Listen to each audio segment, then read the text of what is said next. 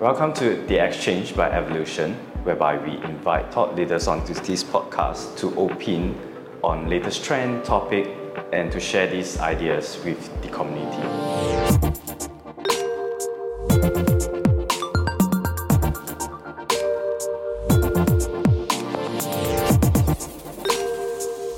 Today, I'm your host Sean from Evolution, and we have two exciting guests Alvin from Avocado DAO and Tats from PlayMining DEA. And today we're going to talk about GameFi. Probably a brief introduction about yourself, Alvin. Hi, I'm Alvin, uh, Head of Engineering for Avocado Guild. I manage and oversee the engineering teams and also help the operations for my for the guild itself. Hi, I'm Tatsuya, uh, Chief Strategy Officer from Digital Entertainment Asset, the operators of Play Mining. Uh, I lead the global business for DEA here in Singapore. Before we dive into the topics today, we would like to put out a disclaimer that none of these opinions, what we're going to talk about, is financial advice. And right, so games is something that tons of people resonate with, and the evolution of game has changed tremendously through the decades of time and technology. So, with this new term GameFi, what exactly is GameFi? Alvin? Yeah, so GameFi itself, I would say in the most simplest terms would be uh, gaming with an option for gamers to get rewards either through uh, through some economical means. So previously we had play to win games where there was only one way of uh, gamers interacting with the game itself. Then now players are able to earn directly via rewards or other financial means. Yeah, exactly uh, what Alvin said. Uh, GameFi is the breakdown of games and the, the fintech or finance. So it's the fintechnization of games. And back in the days, right, we played a lot of games and you know, we'll get in trouble like, oh, you're just wasting your life away. Because, you know, you're playing a lot of hours, putting a lot of energy and time into uh, the games, but you don't get any monetary value back from that. But with this concept of GameFi, now you can monetize the hours you put into it, the levels you've uh, gained in this game. So this is a new form of industry in the game and fintech. Correct. So these games are really popular within the blockchain space. You know, you have these NFT games that's coming up. How is this a game changer as opposed to the traditional games? Want to go ahead? Alan? Yeah, sure, sure. Yeah, so I think the game changer definitely would be like what uh, Tats mentioned earlier was now gamers are able to gain rewards directly from the game itself. So uh, one aspect you could look at is that if you look at gamers from, uh, say, for example, low-income countries, they're given an opportunity, opportunity to earn from the game itself to supplant whatever main income that they have now. So that's one aspect that has improved. Um, yeah, so that's it. Yeah, the game changer is definitely the key word here is ownership. So you can now own your characters in the game. And he mentioned the play and earn aspect as well, but the ownership aspect now enables not just play and earn, but also, for example, you could sell these digital assets. They're considered assets now. So they have monetary value pegged to these characters, or you could even not just sell, but you can now lend. So people can borrow other people's characters for money. So now there's these uh, new forms of monetizing your digital assets. And I also think that, like what Alvin has touched on, um, developing countries using this as a means of, like you know, a source of income. The traditional games have like a more like higher specifications, whereas like the new blockchain games, NFT games, it can be run on the low specifications, and that really helps with the low income family countries to really like have a new source of income in that sense. And what about esports? You know, with the traditional um, sports, and then past decade we have moved to esports. Do you think like blockchain NFT games would also one day, you know, reach that kind of level, like let's say the very recent Dota TI that we had millions of dollars in terms of prize pool money. When do you think we will reach that kind of stage? That's... Yeah, I mean, I would argue we're already kind of there. Yeah, yeah there's like a big uh, blockchain game PvP uh, tournaments online or in real life as well, with like Axie Infinity recently in Barcelona. It's a yeah. big event, right? Yeah. Uh, so this is becoming an esport as well, I believe. For us, we, we build games as well. We, yeah. we have multiple NFT games at yeah. PlayMining, and our very first title is called Job Tribes. Yeah. And this is a trading card battle game, and uh, we have a PvP element to the game. So uh, what we've done is done the PvP online, but just recently uh, we've done some offline PvP events as well. So next month we'll be in the Philippines and doing a real life PvP tournament with guilds and players all involved. Uh, so I think it's already here. Yeah. And with esports, let's say Dota, League of Legends, right? A lot of these competitive uh, gamers, they have the kind of uh, lifespan that's really akin to the traditional or professional uh, athletes. Do you see that the same uh, for NFT blockchain games as well in terms of uh, professional gaming? I kind of see it in a range. Like uh, the professional gamers are like the world class athletes level, right? Major leaguers. Uh, but you know, there's going to be a lot more long tail players that just play for like you know a few few dollars, a few like maybe a few hundred dollars a month, right? But they're not going to be like this is my full time job. This is uh, this is not, I'm not, I'm not going to be a pro uh, blockchain gamer, but I play and enjoy it, and I earn a little bit of like side income from it. So it's really much of like uh, the full spectrum of like helping someone build a new source of income to really competitive like, professional gaming in that sense, right? It's all like professional leagues that we have. We have like the NBA, we have the G leagues, you have the Euro leagues, and then I mean your, your apex of the apex players will always play in the NBA, so that's one section itself. But you have gamers that always play in the amateur leagues. You know, they earn money from that. So those gamers are still okay with doing that. Yeah, because the gap between a professional and your amateurs are it's quite wide actually. What are the majority of the age group that you guys are seeing that's onboarding the games? And even like, is there a, still like a female kind of stigma that's not making up the majority or even significant portion of the uh, gaming community? I mean, I could talk about uh, play mining and our demographics. Uh, we're noticing um, around like 20 to 40s demographic age-wise, and we have a higher uh, female ratio. So we have 46% females, higher in the sense of traditional gaming. There's not that high of a uh, female ratio. And so what we think from what we're seeing trend-wise with our users is that we're able to onboard new users that are non-gamers. So we see it as like the core gamers and the casual social gamers, and now we this new category, blockchain gamers, and we see a lot of uh, you know female demographics more than the traditional gamers uh, coming in, onboarding, playing games for the first time because the play and earn feature is there. Right. Actually, that's interesting. So, what kind of feature entice the female gamers on board? Is there anything special? So I mean, this is just a specific story that I've heard from a community member over a Twitter space. Yeah. But um, so uh, this is a family, husband and wife, uh, in Japan, and the husband really loved our Job Tribes game. Was very very into it. Was very passionate. Talked to the wife about it every night. Yeah. And she does not play games. Oh, but right, right, right. but uh, she started and she got really into it, and so she's leveled up very high at it as well. But um, they're mentioning that is kind of similar to collecting points, right? Like collecting points or collecting like saving coupons. Mm-hmm. So um, kind of uh, It's a family kind of it's like a family Yeah. Experience. Save up uh, and make a little bit of money and enjoy the process. Oh, okay. So I I think there's that uh, element of just earning a little bit, and there's a lot of people that like earning a little bit and still having fun. Uh, and still spending, spending time with partners. Yeah. I think we don't see that a lot uh, in the past, whereby we have a lot of males, you know, we really focus on the gaming or prioritize gamings with our friends. And in the last decade or so, we see that kind of pivot whereby, you know, um, spouse, partners coming on board to games as well because of the influence of the traditional male who are doing more interested in games, right? Yeah, I think you can see that with like games like Genshin Impact. I mean, if you look at their stats, they have about 45% female ratio. So you can see like I think it depends a lot on the game design, whether it, it- brings the female gamers on board. So think game game developers can work on that, on how to bring them in. I think the game genre is important as well. Yeah. So we have multiple NFT games on our platform, uh, but our cooking game, which is like a multitask game, uh, is very popular with the female demographic as well. Uh, so it depends on this person and like what they like as well. So I think what our key strategy is to create multiple genres and many different types of games, so that we can uh, appeal to more people. Right. So can you share more like what's DEA, what's play mining, and what are you guys trying to achieve?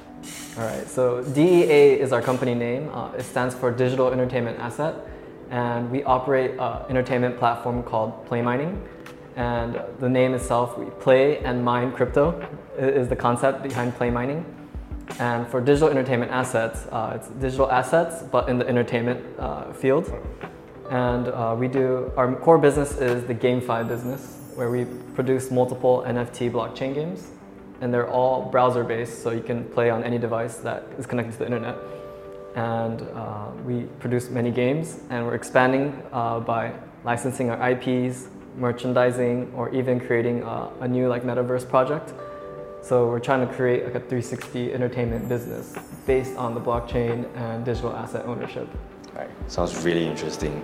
And for yourself, Alvin, what is Avocado Guild and what are you guys trying to achieve as well? For Avocado Guild, we work with companies that are like DEA, that Tats is in charge of. So what we do is that we build communities, we recruit scholars in, and at the same time, one of our strategies is to help onboard Web2 gamers into the Web3 space itself. Because as we all know that, you know, if you look at crypto, if you look at crypto itself or look at Web3, the problem is how we're going to reduce user friction to bring users, new users on board. So if you want to bring gamers to play Tats games, what's the strategy behind it? And we work together with them to see how else we can bring like, you know, male and female gamers into the space. Um, also, besides uh, games, we also want to bring more value to the community. Like, not only do we have games, we also want to look at uh, build safe spaces for these scholars to come in, mingle around, meet new people, probably learn new skills at the same time. Sounds really interesting, and you guys are like living the dream, you know, like most boys, right? I think we are still boys when it comes to games, right? boys at heart, yeah. We all dream of like playing games for a living and then working in the industry, the gaming industry for a living, and you guys are like living the dream, right? Is this something that you guys have actually dreamt of or aspired to be when you, you were younger? Honestly, not at all. Honestly, not at all. Like, I was very addicted to games, like, uh, but you know, there was just no monetary value by being good at games, right? So then uh, that stigma was very strong growing up, and I didn't imagine myself like going 360, coming back to games, right? Um, so, but that's why I really think it's a game changer for digital asset ownership because you know these people that never play games are incentivized to play games because you can make money off of it. So I think that's something interesting, and there's a lot of use cases that can come out of this. So we're still learning, we're exploring too. Yeah. Alvin, yourself? Oh, for me, um, I think for me, I, I think my, my aspiration to be a developer started when I was pretty young, when I was doing, when I was playing like Quake or Doom, those kind of games. So after the army, after I, I graduated from the army, I thought, okay, an opportunity came to me to start developing mobile games for a particular company. So I was recruited to this company, and I started doing the old Java mobile games on the Nokia phones and all that. So I think that graduated to me exploring different kinds of games, looking at different markets. Uh, you know, I could see the evolution from like mobile, small mobile phone games to the ones that you see now on iPhone, and Android and finally to Web3 gaming itself. Like um, because I started before that, I was involved in more like blockchain kind of activities. Then when Web3 gaming came along, I thought there's an opportunity to find out, okay, what else can we do with Web3 itself? You know, you look at digital ownership, like what Tats mentioned. You know, how else can we empower gamers uh, with the technology that we have in front of us? Right. Yeah. So, Tats, you mentioned at DEA you guys create a lot of games that's on browser mode as well, right? And Alvin, you touched on the point that Genshin Impact, a 3D game on mobile. Do you see that kind of change, or um, is that the direction going towards 3D uh, gaming or setup in 2023? That's. Yeah, I think it's going to be like distinct to like who you're targeting, right? The core gamers are going to want something that's more immersive, like a 3D game, more uh, like a AAA title. And then the, I, I believe there's a social game, uh, casual gamers as well, that uh, came about with the social media era, the Web 2 era. And they're more actually uh, open to playing casual blockchain games too. So I think it's just who you're targeting, but the, we will see more uh, AAA title blockchain games coming out from mega studios. So that'll probably be the next trend in the year or two. Your thoughts, Alvin? I think definitely there will be more mobile, I mean, sorry, sorry, more 3D games coming out. But I think uh, that will probably cater to a smaller segment of players who have the hardware and the machines able to run these games. Like uh, one example was I was testing a few 3D games out on blockchain. Those things run really slow on modern hardware, so that's a challenge. So I, you will still see a lot of gamers playing hyper casual games, casual games, uh, because that's where the majority of the market is at. Okay. Yeah. So throughout this decade, the evolution of change, we hear a lot of like Web 2, Web 3. What about from Web 1? How has that changed or evolved since then, Alvin? What's I think things have been a lot more interactive, more engaging. Uh, gamers have a lot more choice nowadays. Um, right now, we see things where, okay, I can play on a desktop and I can also play my game on the phone itself, transferring all my save games and data. So there's a wide range of choices. You can play to earn games. I think this is a very good decade to be in. Yeah. Um, at DEA, we like to think the eras from like Web 1, Web 2, Web 3. We hear this term a lot. Um, but Web 1 era is often referred to as like the read-only era. Web 2 is like read and write. And then Web 3 is like read, write, and own. That's like the main type of uh, how it's explained. But in the Web 1 gaming era, we like to think uh, before the internet era. So gaming before the internet, uh, you just play by yourself and enjoy it. Or you go to the arcade, put a quarter in, and then you play, right? And that was the Web 1 era. But then when the internet came along and family consoles uh, and the game consoles at home connected to the internet, you now could play from home and battle with your friends. So then there's a social element included in the Web 2 era. And then this is where you can uh, fulfill your desire to you know, be better than your friends, right? So you become competitive. And that's where m- most of the core gamers are. And then Web3, when the ownership aspect comes in, this is when people can start like enabling other people by being strong at that game, but also lending you know your strong characters to other people and help them earn. So then this is like this whole new uh, era where with the aspect of ownership, uh, people can empower and enable other people, or they can you know, make a living off of it or make some money out of it as well. I think we all learn a lot from the Web 1, Web 2 games. What are the other things, or do you think um, specific implementations that can be learned and brought onto the Web3 from the Web 1 and Web 2 games? Alvin? I think more what we can adapt is how uh, play to, I mean, the, the, the Web 2 games used to a lot of uh, intense gameplay, gameplay designs to entice gamers to play the games uh, regularly.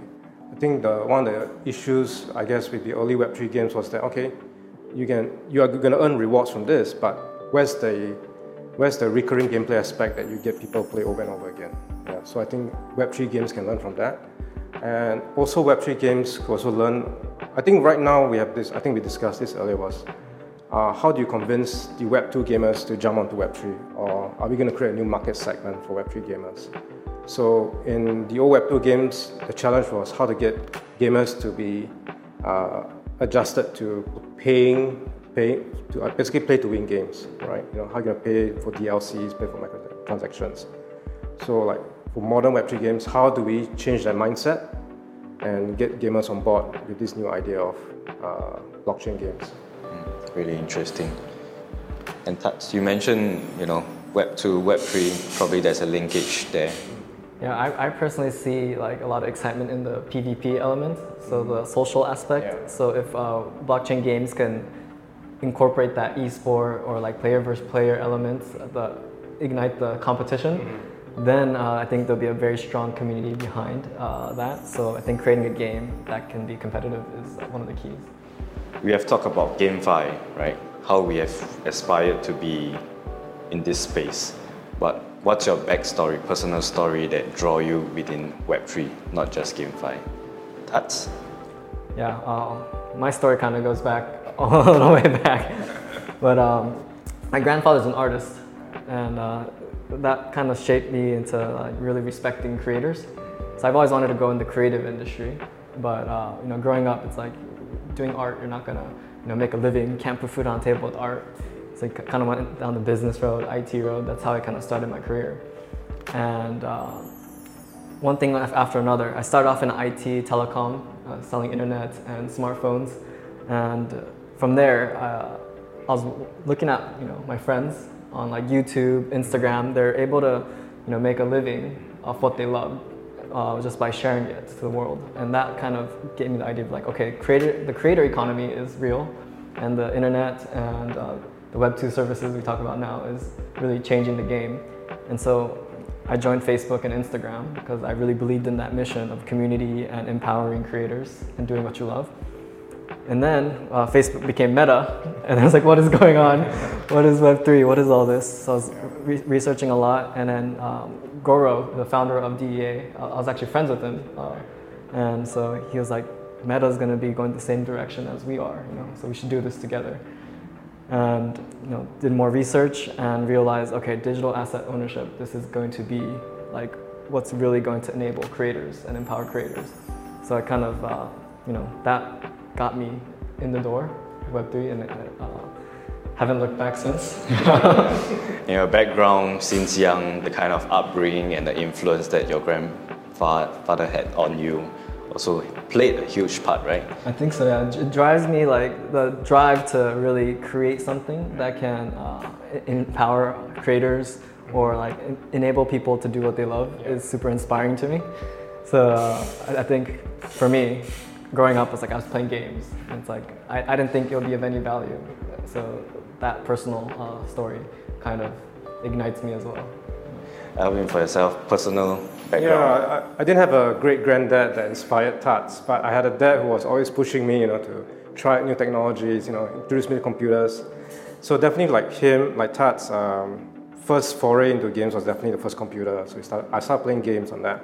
And I look at Quake, you know, I started uh, playing around in modding the game itself. So that's why I, then I embarked on my journey. Okay, I want to be a computer programmer, right? I think there was a sliding more moment. There was a sliding door moment in time where I could have been an Air Force pilot.